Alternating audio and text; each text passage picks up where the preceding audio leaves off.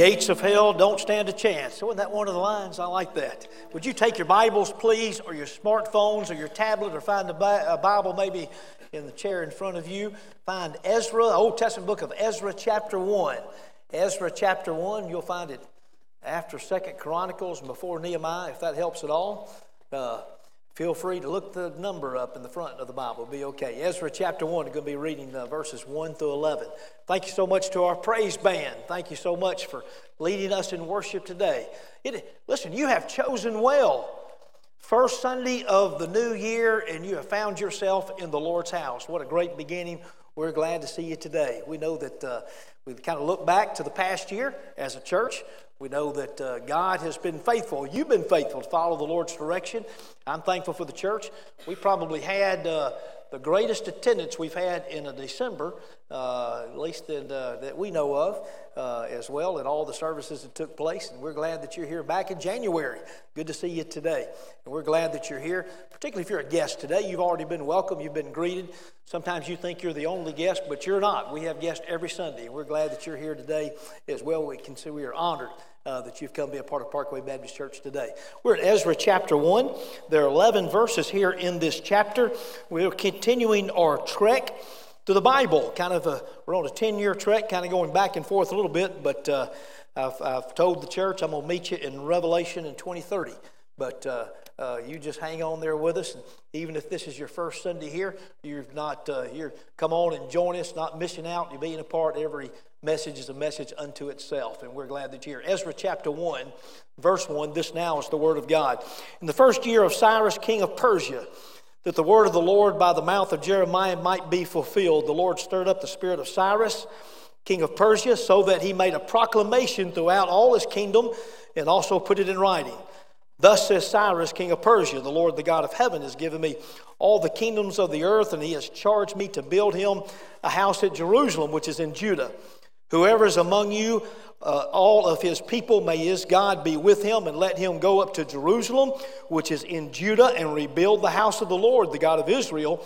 He is the God who is in Jerusalem. And let each survivor in whatever place he sojourns be assisted by the men of his place with silver and gold, with goods and with beasts, besides freewill offerings for the house of God that is in Jerusalem. Verse 5 reads Then rose up the heads of the fathers' houses of Judah and Benjamin, and the priests and the Levites, everyone whose spirit God had stirred to go up to rebuild the house of the Lord that is in Jerusalem. And all who were about them aided them with vessels of silver, with gold, with goods, with beasts, and with costly wares, besides all that he has freely offered. Cyrus the king also brought out the vessels of the house of the Lord that Nebuchadnezzar had carried away from Jerusalem, placed in the house of his gods. Cyrus, king of Persia, brought these out in the charge of Mithredath, the treasurer, who counted them out to Sheshbazzar, the prince of Judah. And this was the number of them 30 basins of gold, 1,000 basins of silver, 29 censers, 30 bowls of gold, 410 bowls of silver, 1,000 other vessels. All the vessels of gold and silver were 5,400. All these did Sheshbazzar bring up when the exiles were brought up from Babylonia to Jerusalem. May the Lord bless the reading of His Word today. Well, let me ask you, where's home for you? When somebody asks you, where's home, how do you answer that question? I've asked people here today that were guests today, where's home uh, for them? Well, uh, home, at least temporarily while I'm on this earth, is Auburn, Alabama, till the Lord returns unless he deems to go somewhere place else, of course. But uh, growing up, my growing up years, my uh, my dad was either in school or he was in ministry, so we moved several times. In fact, by the time I was a senior in high school, I had lived in four different places, three of those around Birmingham. So I guess if we had to talk about where we're from, I might would say Birmingham might be my home. But I can remember on my dad's last move to the last church that he served from one part of the city to the other, I was a senior in high school. And I got to tell you, I had little to do with that move as a senior in high school or looking at the house or anything like that. I guess I was paying more attention in those days to uh, uh, sports and work and uh, church activities and girls. Not necessarily in that order, you understand. So I paid little attention to that, but I, the day of the move came and I just wasn't around. I remember I was not at home. The movers came in, moved us, In fact, I was working at Hibbett Sporting Goods at the mall. And I remember after I got out of work, it's between 9 and 10 o'clock at night. I remember distinctly getting into my car, driving to the end of the parking lot, coming to the road. And then I realized I have no idea where I live. I turned around, and these were in the days you understand, not everybody will know these days. This was BC, before cell phones. So I had to go back in, find the phone, called my, the house, called the house number. Thank goodness the number had already transferred. Mom, how was the move today? She said, Oh, it was good. Great, great. I said, Well, can you tell me something? Where do I live? She gave me the address. And again, this was BC before cell phones, so uh, we didn't know GPS. I said, Can you tell me how to get there? So she gave me directions, and I might have even gotten out a map. I need to explain what a map is to some of you? The thing you fold, used to put in your glove compartment, and, and found the place uh, in which I lived. As a senior in high school, I was probably paying more attention to other things, thinking that when the move was coming, well, I'm not going to live there for very long. It was not until later until I kind of realized, discovered the importance of things like home and parents and family and things such as this. Well, this morning I want us to allow the Word of God to give us direction for our real home, which is certainly and ultimately to be at home with our Savior in heaven one day for all those who have placed their faith in the Lord Jesus. And there will be a call today that if you don't know Christ as your Savior, if you don't know your heavenly home, uh, is, is with Him today that you can come and that you can know Him as well. But today we wanted to find a spiritual home while we're here on this earth, and that is to be at home with Christ even today, to know that He resides in our hearts, to know that we're walking and that we're able to grow in Him. Now, this direction, we're going old school today because it won't be just the push of a button. You won't be able to call out Siri or Google and just being able to know the direction today. It's going to take some effort today for us to be in the place in which we know that we should be. It's going to be, we're going to have to be intentional with this. Now, understand, Jesus is the way and the only way, and He has provided the way in which we might be able to know Him. But it does take faith and commitment, and it takes uh, uh, being under the strength of the Holy Spirit in order that we might be able to find and be in the place we need to be. We're going to be learning this month from the book of Ezra. Ezra is that book that you may not have ever read, or maybe you read it a long time ago. It's only about 10 chapters. You may not know a verse that comes from Ezra, may not be anything that you can remember about. It's only 10 chapters. A couple of these, as you go through, you'll notice there seem to be just names, perhaps, and lists that are there and significant because they're there. But I would contend that the events that we're reading about today and in Ezra become some of the most important events in history prior to the cross and the resurrection of Jesus Christ. Now, I know that's a pretty big order today, but I hope that you pay attention to God's Word today and in the coming weeks. As we look at this month of January, and maybe you'll be able to discover are these events truly some of the most important events in history. Now, some of your Sunday school classes, I know that you're going through, some of you are starting or reading through Genesis and studying in Genesis. Not every class, but many of our classes. And so you know how it all began. In the beginning, God. Why did God create the world? Why did He create the universe? Let there be no doubt.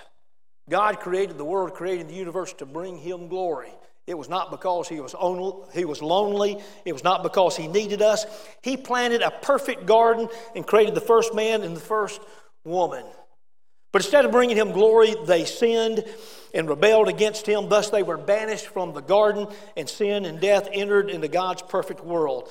We might not be able to comprehend all the ways in which God has created us in the image of God, but He's created us with choice so that we might be able to have a unique relationship with the Almighty God. Every man, woman, boy, and girl can have a relationship with the Lord. And as a part of God's plan, God sought out a fellow by the name of Abram. We know him better probably as Abraham. And from Abraham came a small and weak nation to represent him. You know some of the story that they became enslaved to a greater nation, stronger, larger nation, but God liberated them from slavery, brought them out to another garden type land called the Promised Land and they were meant to bring God glory again. God gave them a tabernacle, had a tabernacle that they could build, and a temple. And in that tabernacle and in that temple, this is the place that God dwelt. The Bible often talks about the glory of the Lord filled the temple. The Spirit of the Lord was there in the temple. It was to represent God in their midst. But again, they rebelled again. They failed miserably. And once again, God banished them from the land of promise to a place called Babylon but with that promise that there would be a return.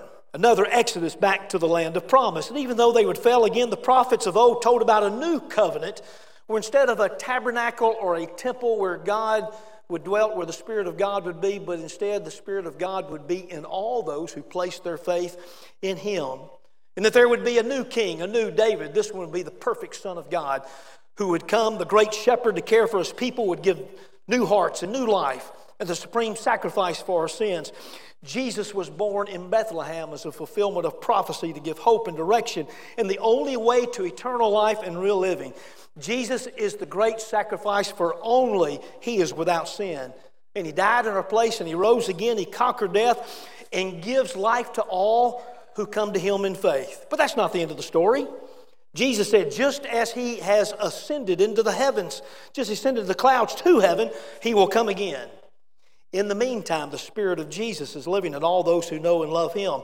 He has promised to come again. He's going to right all wrongs. He's going to end all wars. He's promised a new heaven and a new earth. And we were created and saved for His glory with the task of telling others the good news.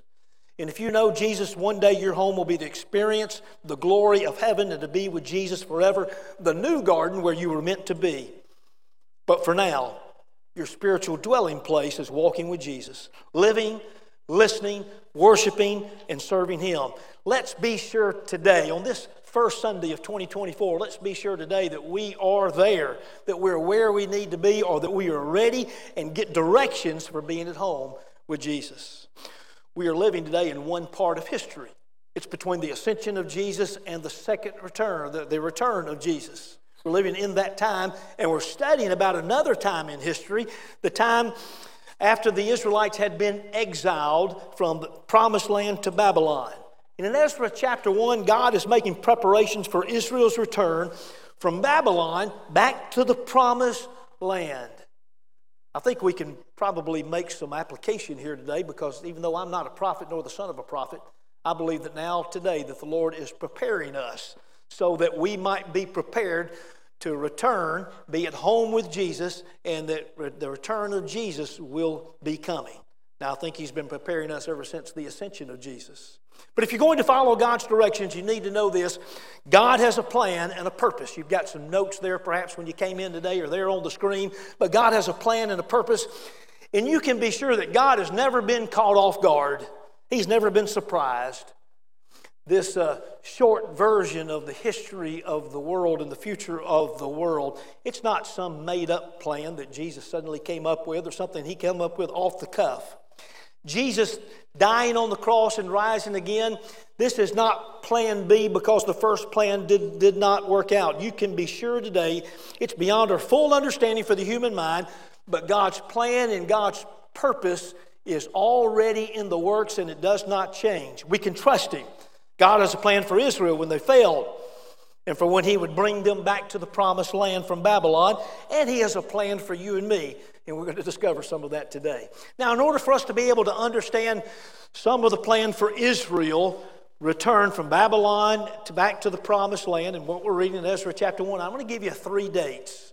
And uh, these will not be on the test later, so but you might just to help us be able to understand that. But one of those dates is 597 BC.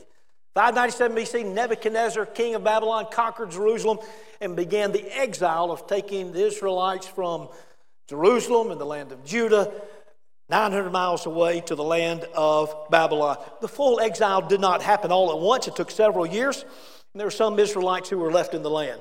Now, if you've got your actual Bible open in Ezra chapter 1, you probably could just look a little bit to the left and you'd see the last chapter in Second Chronicles. Second Chronicles chapter 36, and verses 9 and 10 says this. It tells about that. It says Jehoiakim was 18 years old when he became king. Jehoiakim was the last of the legitimate kings who were the descendants of David. And he reigned three months and 10 days in Jerusalem. He did what was evil in the sight of the Lord. In the spring of that year, King Nebuchadnezzar sent and brought him to Babylon with the precious vessels of the house of the Lord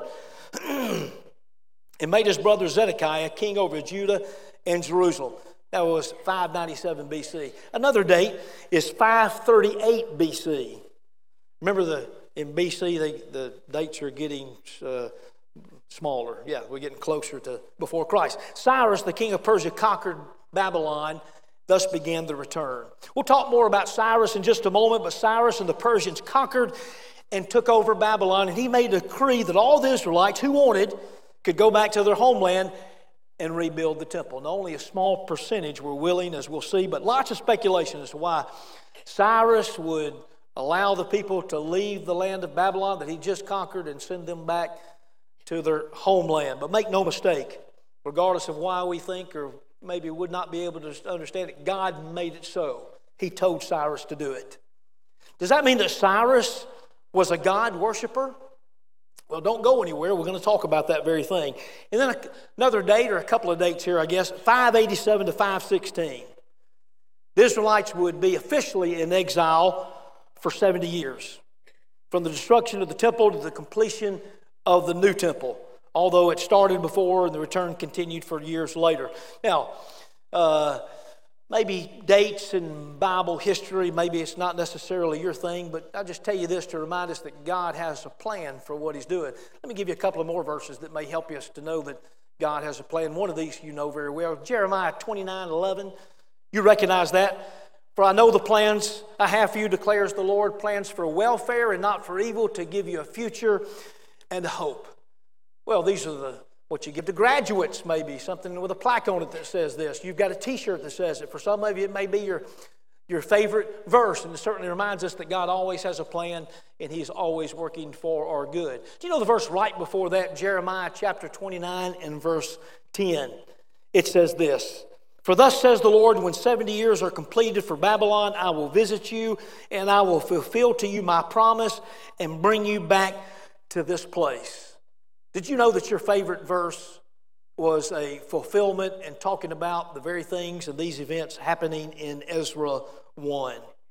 Well, also to help us to be able to understand, there are three returns from exile, returning to uh, uh, back to the promised land. First return, it's in uh, rebuild the temple led by Zerubbabel. It's what we're reading about here in Ezra 1. Second return was to reform the people. After the temple had been built, the people needed reform, led by Ezra. Ezra doesn't show up until chapter 7, even though we believe that he wrote all of this book as well as some others. Third return, he was to, was to rebuild the wall, and this was uh, led by Nehemiah. In the Hebrew Bible, uh, and up until about the third century AD, Ezra and Nehemiah were one book under the title of Ezra. But the ones who are willing to make the journey back to Jerusalem are to be commended for putting first things first. They wanted to build a temple so that they might be able to worship God in the way in which God had intended. Yes, God has a plan and a purpose, and you have an important part in His plan. You have an important part in His plan. God's plan includes you and all who place their faith in Jesus and are willing to follow Him. Listen, we're going to continue to be people of the book, so we're going to follow real closely in our verses. Look at verse 3, Ezra chapter 1 and verse 3. We read it a moment ago. And it says, Whoever is among you of all his people, may his God be with him, and let him go up to Jerusalem, which is in Judah, and rebuild the house of the Lord, the God of Israel. He is the God who is in Jerusalem. Cyrus, king of Persia, is giving this proclamation that all who are willing to go home can go home. It's been 70 years, give or take. You would think this is a freedom day, uh, like when the Israelites were uh, coming out of Egypt or any time or any, elsewhere that people have been emancipated. But only a few are willing to go. Look at verse 5, Ezra chapter 1 and verse 5. It says, Then rose up the heads of the fathers, houses of Judah and Benjamin, and the priests and the Levites, everyone whose spirit God had stirred to go up to rebuild the house of the Lord that is in Jerusalem. So many of the fathers of the families of two of the tribes, of Judah and of Benjamin, and some of the priests and the Levites were ready to go. Now, notice the phrase, everyone whose spirit God had stirred Certainly reminding us that God takes the initiative to come and call and stir our hearts. Now, if you look into Ezra chapter 2, you probably could see all the names of the many of the families who are ready to make the journey home and complete the task that God has for them. There were an estimated two to three million Israelites in Babylon at this time. If you read through chapter 2, you'll find that less than 50,000 went back to Israel on the first return. Why do you think that would be? Well, after 70 years, maybe some had just they made themselves at home there in Babylon. They were more comfortable there. They would rather stay in a place of comfort rather than follow God in the things that they needed to do. Uh, may God prepare our hearts to be ready to follow Him as well. God had called them, though, to live in the promised land and for worship. Even though they were God's people, they were not all willing and they were not all ready. For Babylon, like Egypt, had become synonymous with worldliness. Well, today, how hard it is to leave the things of this world and to follow and to pursue the things of God. You can be sure that God has an important part for you and in His plan. Not because He needs you, but because God is a God of grace and love. He's chosen to include us in His great plan. May God prepare our hearts even now on this first Sunday of the new year to stay and to walk with Him or to return to Him so that we might have the privilege to join God in His great work. Are you ready for some direction? How about this? God has a promise and a message for you. God has a promise and a message for you. His word does not change. Now, God has already given the Israelite lots of promises until this time. There been many covenants uh, that He had made with the Israelites. Some of those were conditional upon their faithfulness, some of those were not conditional. We read in Jeremiah that God had said after 70 years the Israelites would return. At times it had to seem impossible that it would take place in 70 years or it would take place at this time. But notice again, Ezra chapter 1 and verse 1. It says, In the first year of Cyrus, king of Persia, that the word of the Lord by the mouth of Jeremiah might be fulfilled. Boy, take a, take a closer look just at that last phrase, if you would. Because I want you to see here, it, it may not be as clear as I'd like for it to be here, but the Word of God is saying that the Word of God is the Word of God. Should I say it again? The Word of God is saying that the Word of God is the Word of God. So we're reading from Ezra, it's the Word of God, talking about Jeremiah, the prophet, and he's in Scripture, he is the Word of God, and saying that what he spoke is the Word of the Lord. It's kind of like what 2 Timothy chapter 3:16 says, which also is the Word of God. It says, All Scripture is breathed out by God and profitable for teaching, for reproof, for correction, and for training in righteousness. Now, do you believe that God has a promise and do you believe that God has a message? Well, where would we find that? Uh, we'd find it in the Word of God. We would find it in the Bible. We're, we're people of the book. In fact, every January we normally have a book or a section of Scripture in which we kind of emphasize, maybe to set the pace for the rest of the year, that we're going to be people of the book. Guess what our book is for January this year? Ezra. Yeah, and so we encourage, it's only 10 chapters, but we encourage you to read Ezra and to be, we want you to be reading God's Word often. We want you to be feeding yourself as you read God's Word. Don't wait just to be spoon fed, but be reading God's Word. And here's a Ezra will be our emphasis for January. Sometime in February, we'll start another 100 days of Bible reading that you can be a part or use your own Bible reading, be okay. Again, in Ezra 1 1, notice in the middle of that verse it says, The Lord stirred up the spirit of Cyrus now, let's make a big deal about the Lord taking the initiative to stir up Cyrus to make this proclamation. The Lord is using these events and He's fulfilling His promise to prompt the Israelites to begin one of the most important events in the history of the world prior to the cross and the resurrection of Jesus Christ. What makes this one of the most important events? Was, uh, was Cyrus a worshiper of Yahweh, the God of the Israelites, the one and only. Uh, don't go anywhere. Don't doze off now. Listen, don't go anywhere. You want, we want to be able to find from God's Word and we'll be answer these questions. Now, each individual would have to make their own choice to follow and to go home and to worship. But it had corporate and national implications. So let's look at the corporate body of, the, of Christ. The church has an important part in his promise. Church has an important part to play and a role to fulfill. We are, church, we are God's choice to sharing the good news of the gospel around the world. We are God's choice to show His grace and love to others. His church will continue, the scripture says. The gates of hell shall not prevail against it. Uh, now, individual churches falter all the time. Churches close their doors, probably more often than you, you would ever believe, even in uh, North America. But the church, the body of Christ, will continue till Christ returns. Can I tell you, I love God's church. I love God's people.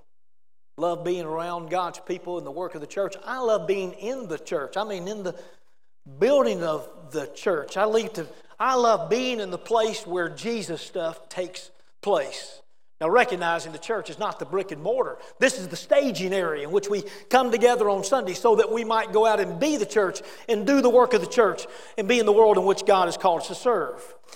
Now, some people, when they're called by God, when they come into the family of God, some people are called to go someplace, to go and do something. Missionaries are called, or you're called sometimes to go leave that job and go to another job, to pastor here, or to preach there, or to serve wherever God has called you. Then there are other people, some people, maybe the vast majority, are called to stay right where they are, to be in the place in which God has called them and to make the difference right where they were. In fact, you might remember last week, Kyle brought us to the well just outside of Sychar city in Samaria, and there we met the woman at the well.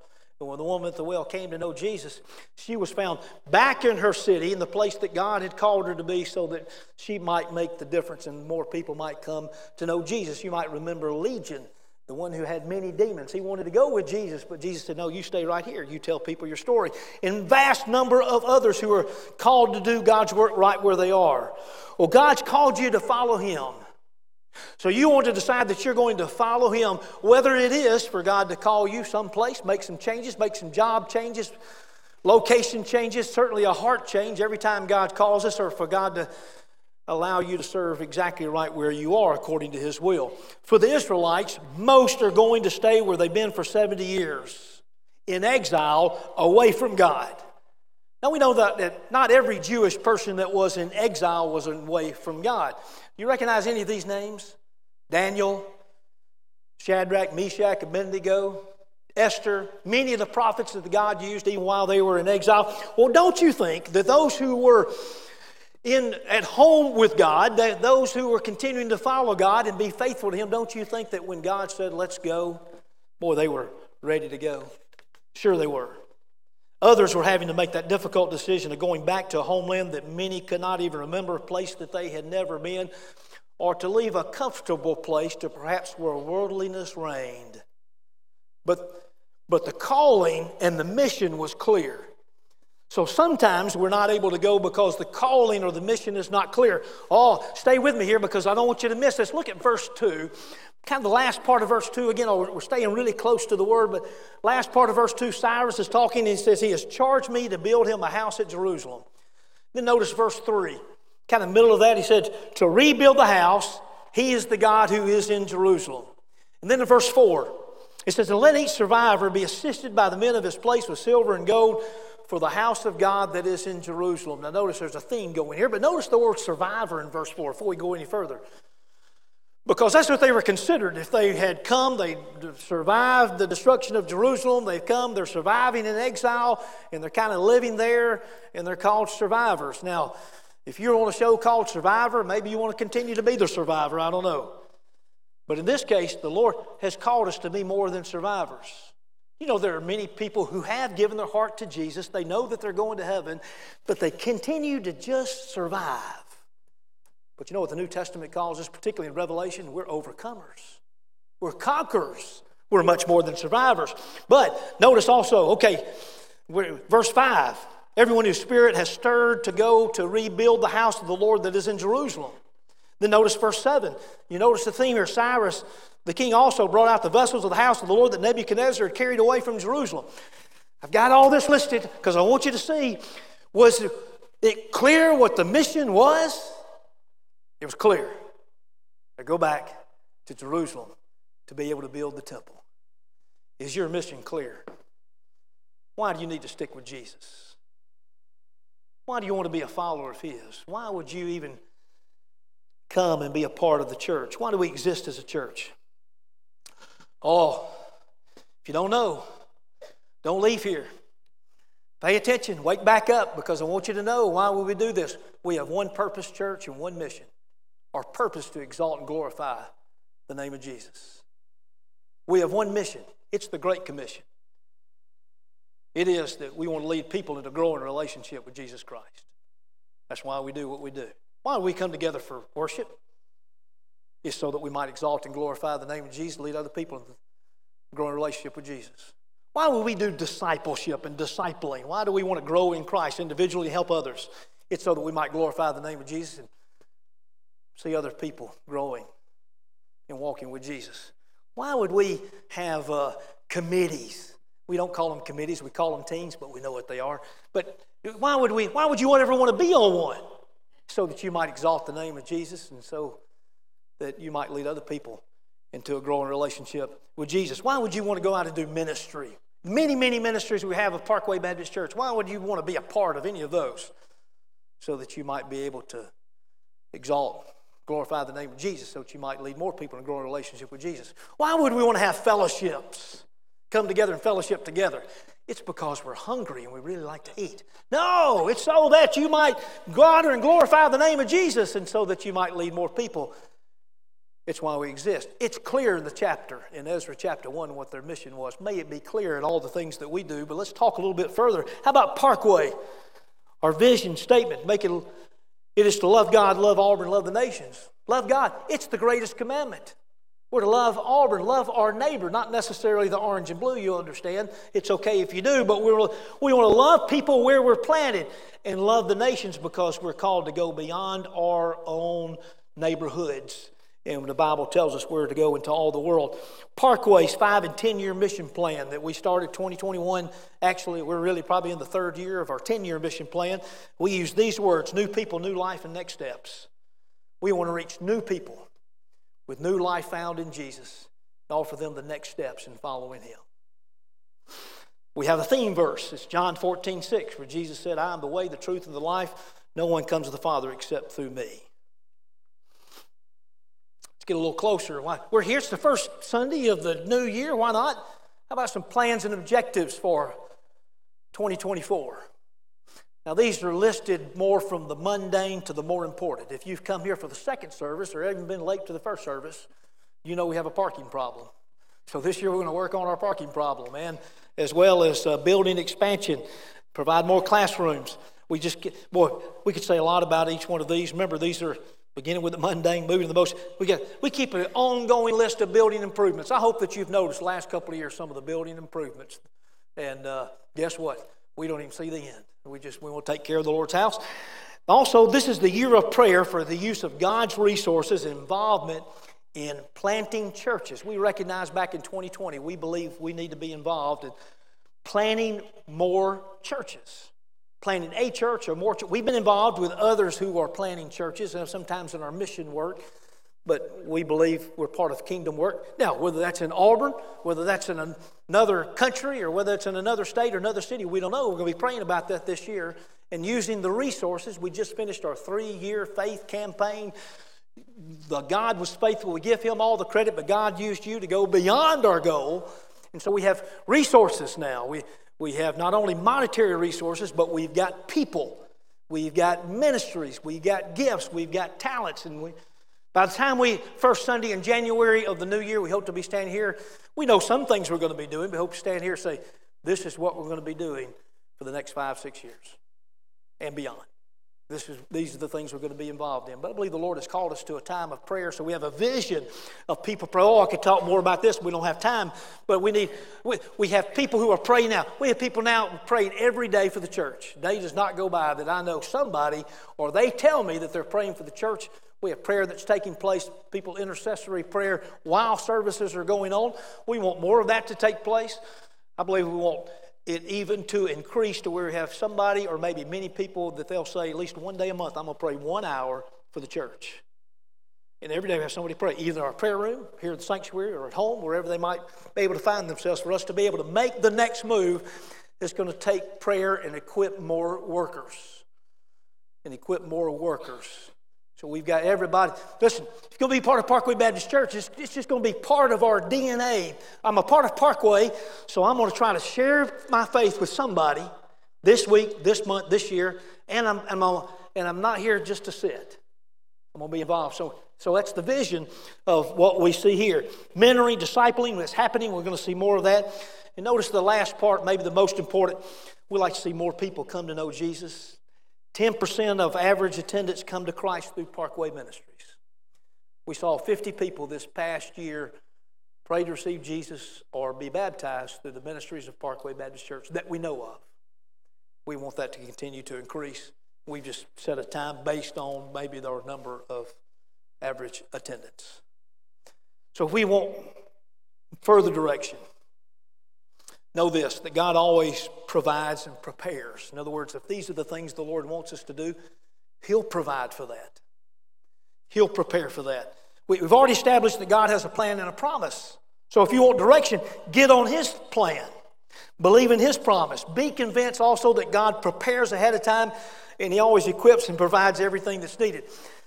Can, I, can we talk about how that is in these Ezra chapter 1? Here's a prophecy about Ezra chapter 1 found in Isaiah chapter 44 and verse 28. Isaiah the prophet, he's, who says of Cyrus, He is my shepherd, he shall fulfill all my purpose. Purpose saying of Jerusalem, she shall be built, and of the temple your foundation shall be laid. Remember Cyrus, we're talking about him in Ezra chapter 1. Isaiah said this, wrote it. 150 years before these events ever took place. Cyrus's name was written in the book before he was ever born that he'd be part of sending God's people back to Israel. Boy, was ever a prophecy like this? Do you know there's something like this in the Bible?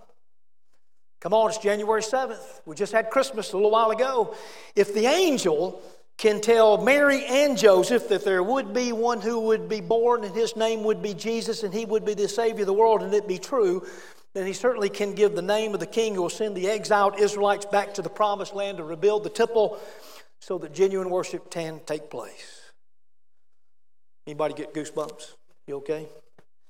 Josephus, first century historian. Josephus, follow, as far as I know, not a follower of Jesus, lived in the first century, about the time or after Jesus had been on the earth, and he writes that Cyrus was shown the prophecy of Isaiah 44 28 at some point. Could you imagine Cyrus reading this and say, wait, there's my name written before I was born?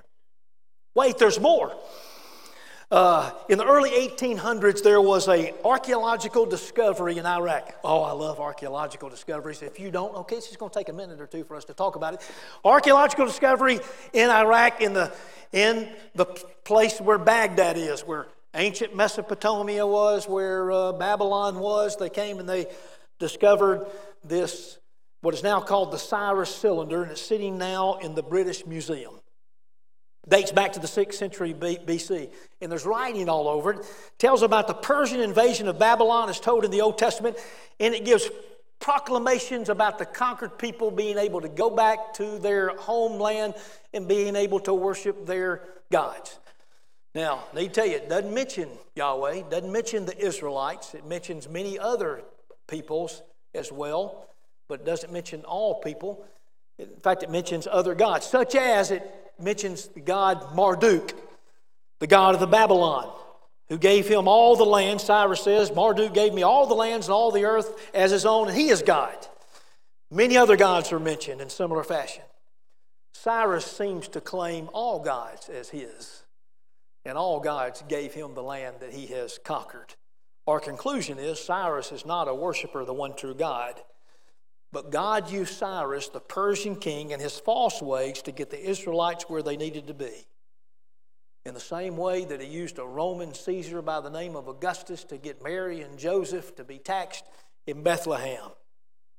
And you can also be sure that he is using the events today, whatever's happening in your life personally, whatever's happening in the world today, to get you and I and to get his church in the place that we need to be so that we might be able to be a part of the place and the position to be used by God.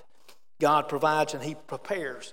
Notice uh, Ezra chapter 1 and verse 4. It's going to be on your screen. This is the way it says in the Christian Standard Bible. It says, Let every survivor, we remember that word, where he resides, be assisted by the men of that region with silver, gold, goods, and livestock, along with a free will offering for the house of God in Jerusalem.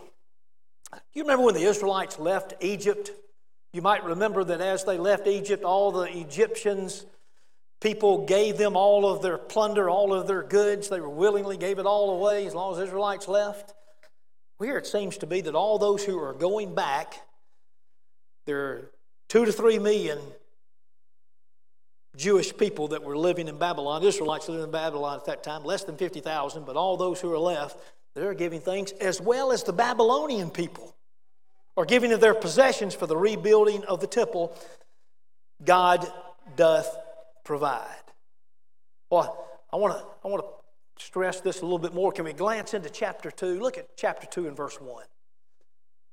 Ezra chapter 2 and verse 1 says, Now these were the people of the province who came up out of the captivity of those exiles whom Nebuchadnezzar, the king of Babylon, had carried captive to Babylonia. They returned to Jerusalem and Judah, each to his own town. Skip way down in that same chapter to verse 68. Verse 68 says, Some of the heads of the families, when they came to the house of the Lord that is in Jerusalem, made freewill offerings for the house of God to erect it on its site. According to their ability, they gave to the treasury of the work. I want to point this out because before they left, people had given stuff so that they might be. Those who weren't going were giving them stuff. God was providing. Even people from Babylon were giving. The king was giving all the things had been taken out of the temple. And then once they get there, heads of the families, they decide, oh, we're going to give too. Because this is what happens once we realize and recognize that the Lord is at work, we want to get in on it. When God's doing a good work, your desire will be to join in His kingdom work. To join in His kingdom work. Boy, did you know the story before? Ezra chapter 1 becomes one of the most important events in human history. One of the most important events in Jewish history and your history. Because prior to this, when the Israelites had been taken to Babylon, they were, the Israelites were virtually vanquished. There was nobody there.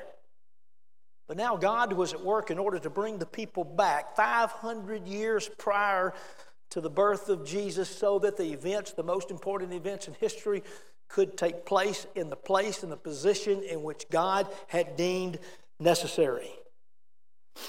Thus, reading this Ezra chapter 1, it could be one of the most important days this year for you. It could be one of the most important days this decade.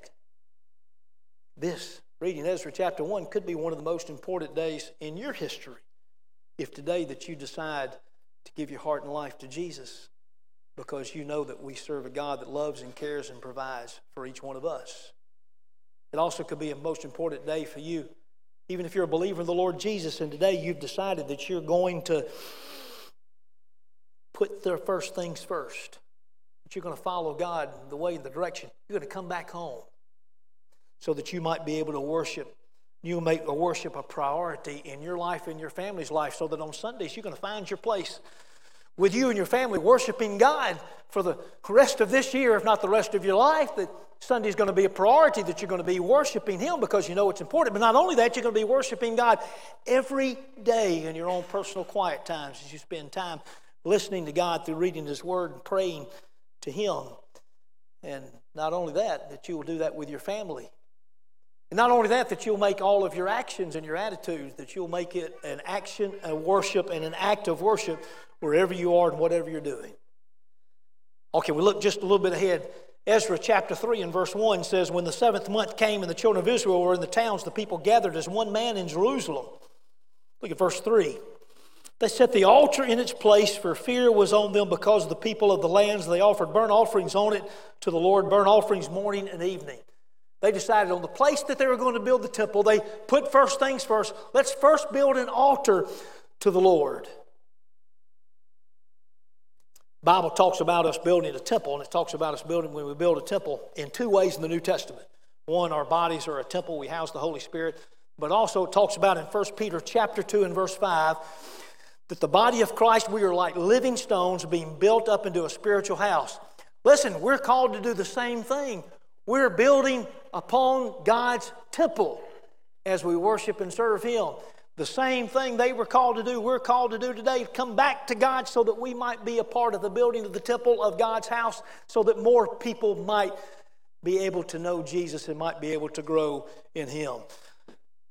Verse 10, Ezra 3 says this And when the builders laid the foundation of the temple of the Lord, the priests in their vestments came forward with trumpets, and the Levites, the son of Asaph, with cymbals to praise the Lord according to the direction of David, king of Israel. All, let's lay the, they laid the foundation. Chapter, chapter 3, verse 10. Just ask you, let's lay the foundation today. Who's the foundation? It's Jesus. Jesus is the foundation, and Jesus calls you to worship Him and to serve Him. And He gives directions for coming home, which include worshiping and serving. Now, your journey may not always be easy. Was not for the Israelites 900 miles from uh, Babylon to Jerusalem. When they got there, they faced discouragements and frustrations. At one time, they stopped building, then they started building again, and then they fell into sin. They had to be admonished. Your journey may not always be easy. Sometimes you're going to face discouragement. Sometimes you're going to face opposition. There'll be at times that it seem like the work is going to be stopped or that has stopped, and sometimes you'll fall back into sin and you'll need to be admonished. But for you who make the journey home, there is joy. God's plan is for joy for those who are a part of God's work. I can't leave this out because when they laid the foundation, there was a psalmist, the psalm wrote, Psalm 126, verses 1 through 3. It's about these very events. It says, When the Lord brought back the captivity of Zion, we were like those who dream. Oh, to be people, be like people who dream. Can we, can we be like people who have a vision that our mouth was filled with laughter and our tongue was singing? Then they said among the nations, The Lord has done great things for them. The Lord has done great things for us, and we are glad.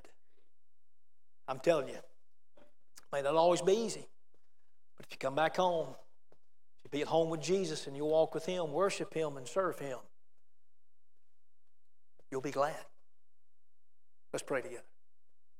Father God, we thank you for this time that we can come and worship you. Thank you for the songs that have been sung. We thank you that we can pray with confidence today. We pray, Father, that we might be reminded from this Old Testament book of Ezra of the plans that God has. The plan that God had certainly for Jesus to be born and to die on the cross and rise again. The plan that God has for this to continue, that we might grow in Christ and be the church of the living God so that we might be able to share with others. We thank you that Jesus is coming again. We want to be a part of God's plan. Father, call us to yourself today. Keep us in your stead. Help us, Father, to, to be able to know the direction you'd have us to go. Give us the true and clear vision for our church and for our lives. Father, we pray today if there's one or more here that do not know you as Lord and Savior, cannot say where their home is today, their heavenly home, or that they're home with you.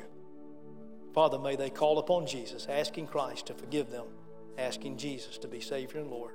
We lift up these prayers in the precious name of Jesus. Amen and amen. Would you please stand? So we sing our song of commitment, we encourage you to make your commitment to the Lord. I don't know about a New Year's resolution, but a commitment that this year that you want to follow Him and be at home with Him. Our altar is open if you'd like to come and just maybe spend just a moment and say, Lord, I want to, I want to give everything over to you and I want to follow you and stay with you today. If you need to come and talk with one of us, several of our ministers be down here at the front. If you'd like to come and talk with one of us about joining the church, about baptism, about matters of faith, you come. We'll tell you the next steps from there. As we sing together, you come.